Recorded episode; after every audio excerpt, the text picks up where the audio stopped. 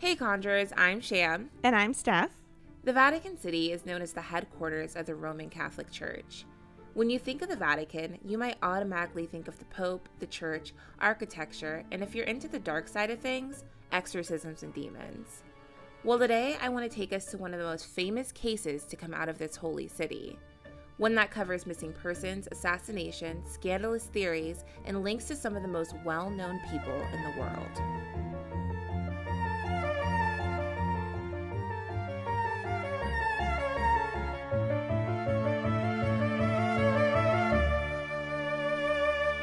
The Vatican City is known as the smallest city in the world, encircled by a two mile border within Italy covering just over 100 acres.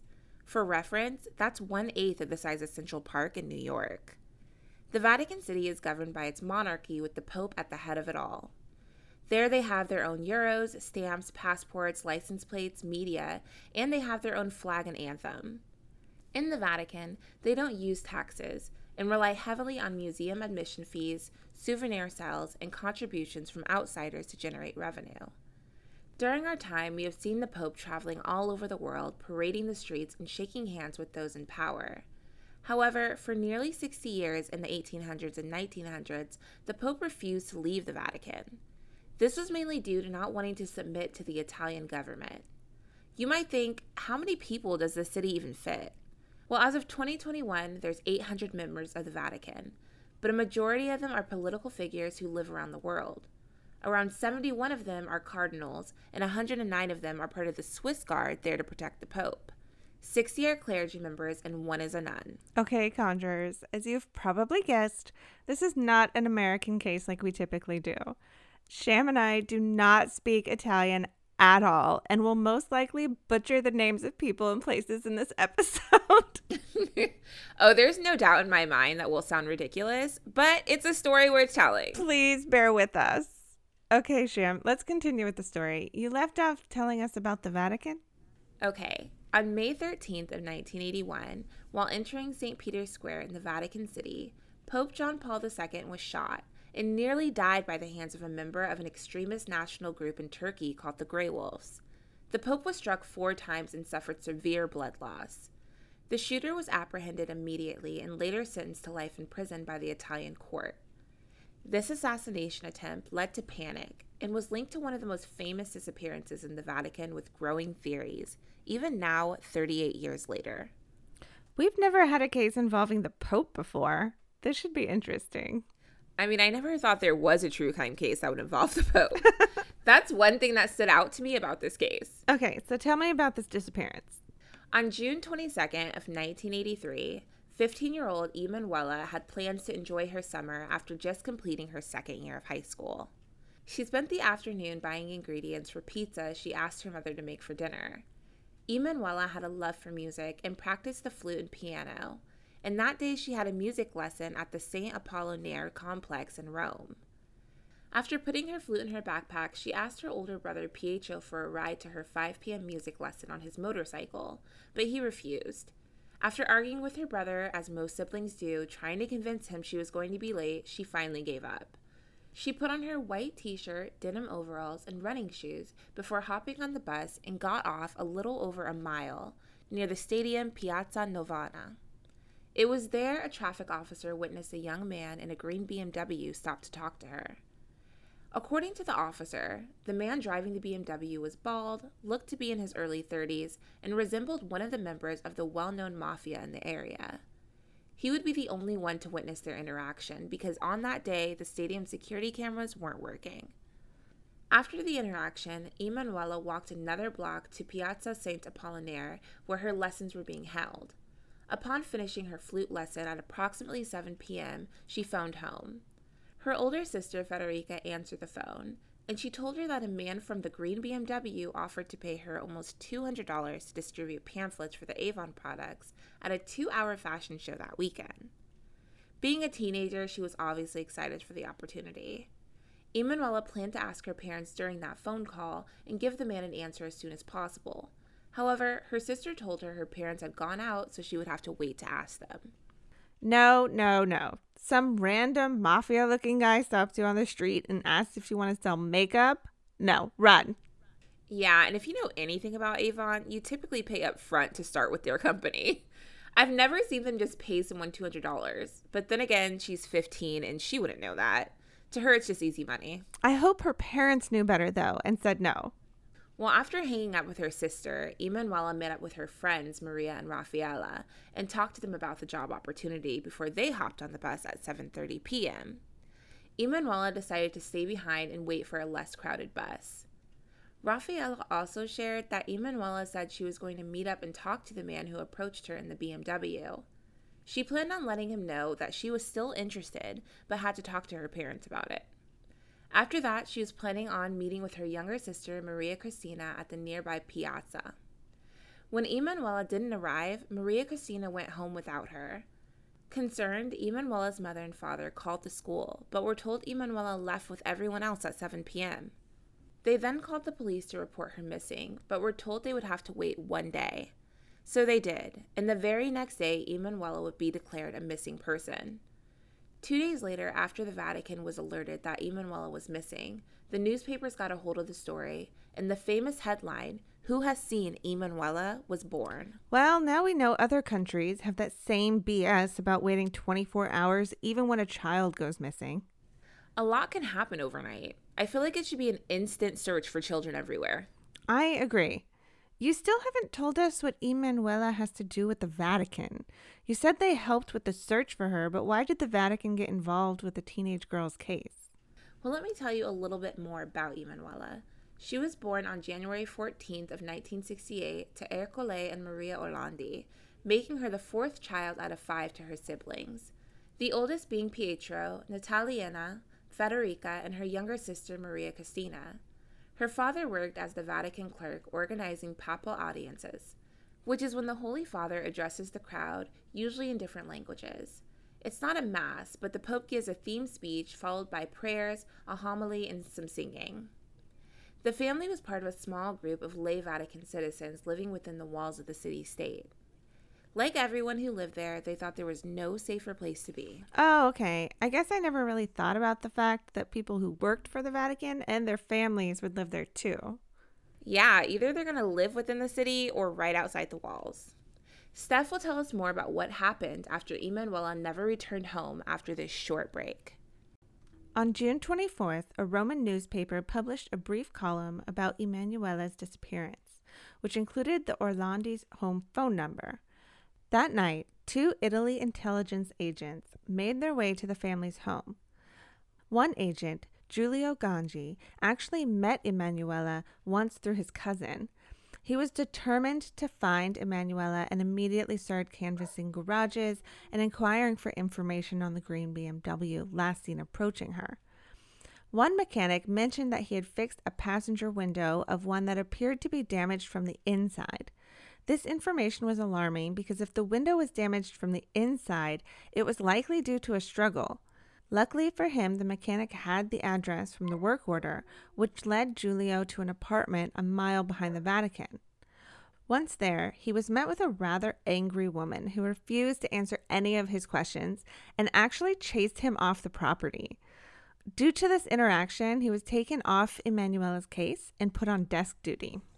That woman definitely knew something and probably didn't want to risk getting involved. Who gets mad about being asked about a missing child? Right?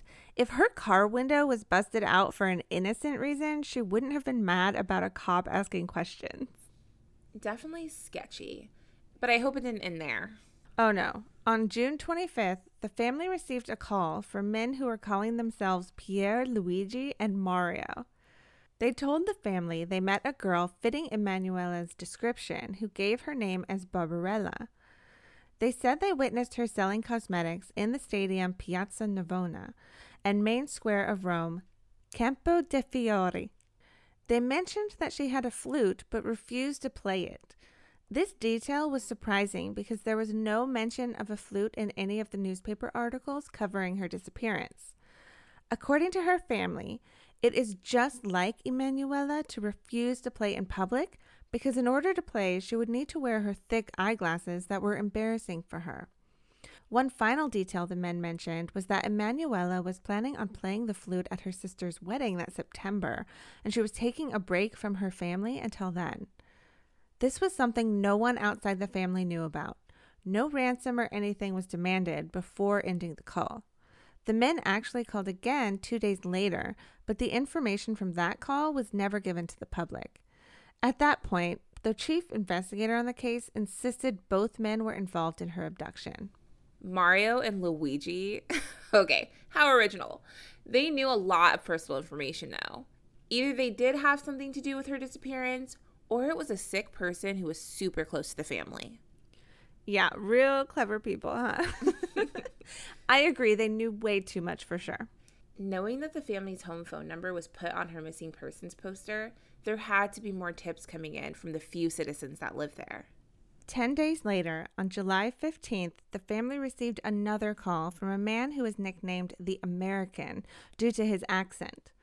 In the call, he said members of his group, Mario and Pierre and Luigi, had already reached out to the family. He told the family that Emanuela would be freed in exchange for the release of Ali Agca. He was the criminal serving a life sentence for attempting to assassinate the Pope. Over the next three months, the American made several more calls to the family. In one call, he played a tape of a girl who sounded exactly like Emanuela, saying, and I quote, I'm Emanuela Orlandi, and I attend a science school. End quote. This tape recording wasn't considered proof by investigators, though, because it could have been obtained before her disappearance. Another call from the American led the police to a bag of garbage that contained a photocopy of sheet music by a composer Emanuela had been studying. Around this time, even more calls were coming in from different witnesses that were sending their family, investigators, and reporters all over Rome.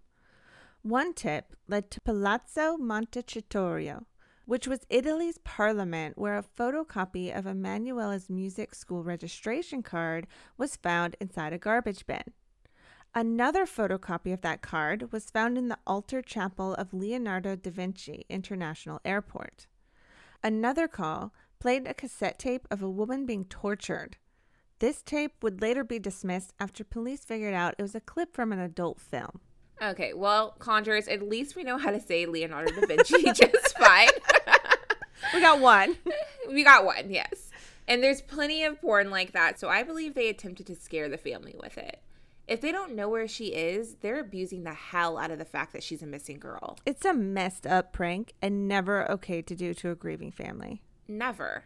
But I'm sure it goes on. You know it. Well, then there were letters sent to a newsroom from Frankfurt signed by a self proclaimed group called Turkish Anti Christian Liberation Front. Like the American, they demanded Ali be released from prison. They said upon his release, Emanuela and another missing teenager who vanished a week prior to her, Mirella Gregori, would be freed in exchange for his release.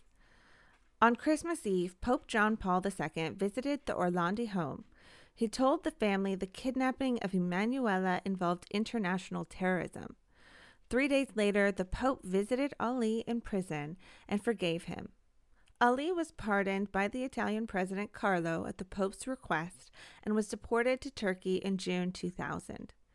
It was rumored that Emanuela was kidnapped by spies acting for the former Soviet Union, who Ali was hired by, and was used to blackmail Pope John Paul II into ending support for Poland's rebel Solidarity Union movement. And in the end, all of these tips didn't amount to much of anything and didn't lead to Emanuela coming home or remains being found. It sounds like the Pope thought forgiving Ali really might cause the release of Emanuela. I'm sure they hoped for that. What about those around Emanuela? Did they have anything to add to why she may have been kidnapped? Months before Emanuela was abducted, a friend of hers named Raffaella Gugel complained about being followed. Her father just happened to be the Pope's butler, Angelo Gugel. According to investigators, she told them that her father warned her about talk of a possible kidnapping being planned after the assassination attempt of the Pope. For the next few months, she noticed a man following her on six separate occasions as she rode the bus to school. This led Raffaella's parents to transfer her to a different school and refuse to let her to leave the Vatican City alone. Even though Raffaella's father knew of some plan for a child to be kidnapped, he failed to warn the Orlandi family. This led people to believe Emanuela was actually kidnapped in Raffaella's place. Emanuela's friends even shared with police that they saw her being followed on two occasions, the last time being three days before her disappearance. Her friend said that the last time she was followed, a car stopped as her and Emanuela were walking to the Vatican, and the man in the passenger seat pointed to Emanuela and said to the driver, It's her, before driving off. Okay, they literally pointed at her and said, It's her. This is why it's important for kids to tell their parents when they have a creepy encounter with adults. I agree. Those friends who saw someone following her and Emanuela herself should have told her parents immediately. Well, that's suspicious, but could it have been anything else going on? Well, there was one disturbing theory that the Vatican, local authorities, and regional lawmakers had plans of kidnapping young women like Emanuela and forcing them into sexual servitude. At the time, sex parties were popular for foreign diplomats.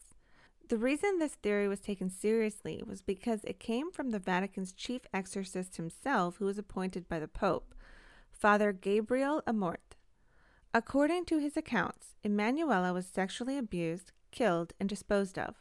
Father Gabriel said, and I quote, This was a crime with a sexual motive. He said, Parties were organized with Vatican law enforcement acting as the recruiter of the girls. The network involved diplomatic personnel from a foreign embassy to the Holy See. I believe Emanuela ended up as a victim of this circle. End quote. This one is believable. And there is a history of sexual assault in most, if not all, religions. The sex trade is active in all countries as well, so thinking she could have been exposed to it at some point isn't exactly something someone should brush off. It's disgusting to think about, but it does happen. Were there any other clues? In 2011, a former Banda della Magliana gang member Antonio Mancini had implied that Emanuela's kidnapping was one of many strikes the gang had made against the Vatican. They did this to force the restitution of large amounts of money that they had lent to the Vatican Bank through Roberto Calvi, an Italian banker who's also known as God's banker. He was arrested in 1978 after the Bank of Italy produced a report that several billion dollars had been exported illegally. He was given a four year suspended sentence and was released on bail pending appeal and kept his position at the bank. His family maintains that he was manipulated by others and was innocent of the crimes attributed to him. I feel like they would have done something more than kidnap a 15 year old girl for this theory, so I'm not buying it. Uh, yeah, I don't buy it either. The Vatican is going to care more about their money. Maybe if she was the banker's daughter, but it doesn't make sense for Emanuela. Not at all. Gang affiliation could be in the case here, but not that one. Speaking of gangs, in May of 2012, an anonymous caller called an Italian television program and said the tomb of gangster Enrico De Pedis contained evidence that could help explain Emanuela's disappearance. The former girlfriend of Enrico said that he once confessed to her that he had kidnapped Emanuela. She described seeing Emanuela held by Enrico's gang for several months. She even claimed to have seen her lifeless body in a sack before it was dumped in a cement mixer on a construction site in Torvaianica, which was a seaside town south of Rome. She said Emanuela was held in a grotto below in an apartment building in Rome's affluent Monteverde neighborhood. Investigators discovered that the apartment above the grotto did belong to Enrico's gang though they couldn't say if Emanuela was held there, but it was clearly a site that kept kidnapped victims. With the help of Emanuela's friend, who said she was being followed, and over a hundred photos of Enrico's gang members, the girls were able to point out the three men who were following her for months prior to her kidnapping. After the tip and the television program and Enrico's former lover's statements, the Italian police opened the tomb of the gangster to collect DNA samples, but no clues were found in the tomb linking him to Emanuela. Okay, this is a lot, and she should be taken seriously. They may not have found her in the tomb, but all of that other information could definitely be true. Yeah, it's tough to prove so long after the fact, though. Where is the case at now, and where's everyone else involved now? Well, as far as Ali's role in Emanuela's disappearance, he initially claimed the Soviet agents were behind Emanuela's kidnapping. He would later change his story to the Vatican orchestrating the entire thing. Emanuela's brother Pietro believes that Ali was meant to be a distraction from focusing on his sister. He believes the real blackmail was discussed during calls to the Secretary of the State. The content of those calls were never made public or known to the family. Pietro made a bold statement that he believes is true, and he said, and I quote, I believe Pope John Paul had to weigh the truth about Emanuela against the image of the church, and he made a choice. I believe he knows what happened, and so does Benedict XVI and Pope Francis. End quote. To this day, Pietro believes the Vatican knows more than they are putting out. Decades later, the Orlandi family lawyer received an anonymous note with a photograph of a tomb beneath the Vatican. The note said, Look where the angel is pointing. It was referencing the marble angel guarding the crypt in question. The angel statue was located in the Teutonic College Cemetery. That year, the Vatican City State Promoter of Justice authorized the opening of the tombs of two noblewomen. The tombs were found to be empty of any human remains upon opening on July 11, 2019. They did find ossuaries, which is a stone box kind of like a casket. They were filled with partial bones and fragments found under the pavement of a room in a college adjacent to the tombs. After having the bones analyzed by a forensic anthropologist and an expert appointed by the Orlandi family, over a month later on July 29th, they concluded the bones found were not from the 20th century, therefore, they could not have belonged to Emanuela. If you're anything like me, this case has your head spinning with endless possibilities. Some of these theories are bizarre, yes, but most of them can't be dismissed entirely. What happened to Emanuela that day is something that shook her family and most of Italy's world. To this day, it's their biggest mystery and they deserve closure. No one wants to imagine sending your daughter off to school or music lessons in one of the most holiest cities only to never see them again. I encourage all of you to speak up the next time you see a stranger approach a child. You may be their saving grace. Emanuela's brother Pietro continues to fight for the truth about his sister's disappearance in hopes of one day bringing her and her body home. There are also thousands of missing girls and women going missing in the United States every single day. Black and Missing in America, also known as BAMFI, was found in 2008. It's a nonprofit organization whose mission is to bring awareness to missing persons of color. The National Indigenous Women's Resource Center, Incorporated, is a Native led nonprofit organization dedicated to ending violence against Native women and children. The National Center for Missing and Exploited Children offers a variety of resources, distribution of pictures and posters of missing children nationwide. For more information on all three of these organizations, visit the organizations page at crimeandconjure.com. To view images, information, and sources from this case, visit our website at crimeandconjure.com. Research and writing for this episode was done by Steph and Sham. Editing of this episode by Denver Fortner Productions with music by Jordan Alina. Be sure to check out our Instagram at Crime and Conjure Podcast for our question of the week. Sham, what's our conjure tip of the week? Today, let's talk about pearls. Pearls are powerful living stones that bring balance, calm, and wisdom to the wearer. A pearl also signifies faith, charity, and innocence. It helps enhance personal integrity and helps to provide a focus for your attention. Pearls symbolize purity and are known as the stone of sincerity. It brings truth to situations and loyalty and dedication to a cause. I knew a lot of women wear pearls to church, and clearly that's very fitting. I wonder if they even realize why they are drawn to their pearls on Sundays. Okay, conjurers, we'll be back next week with another episode.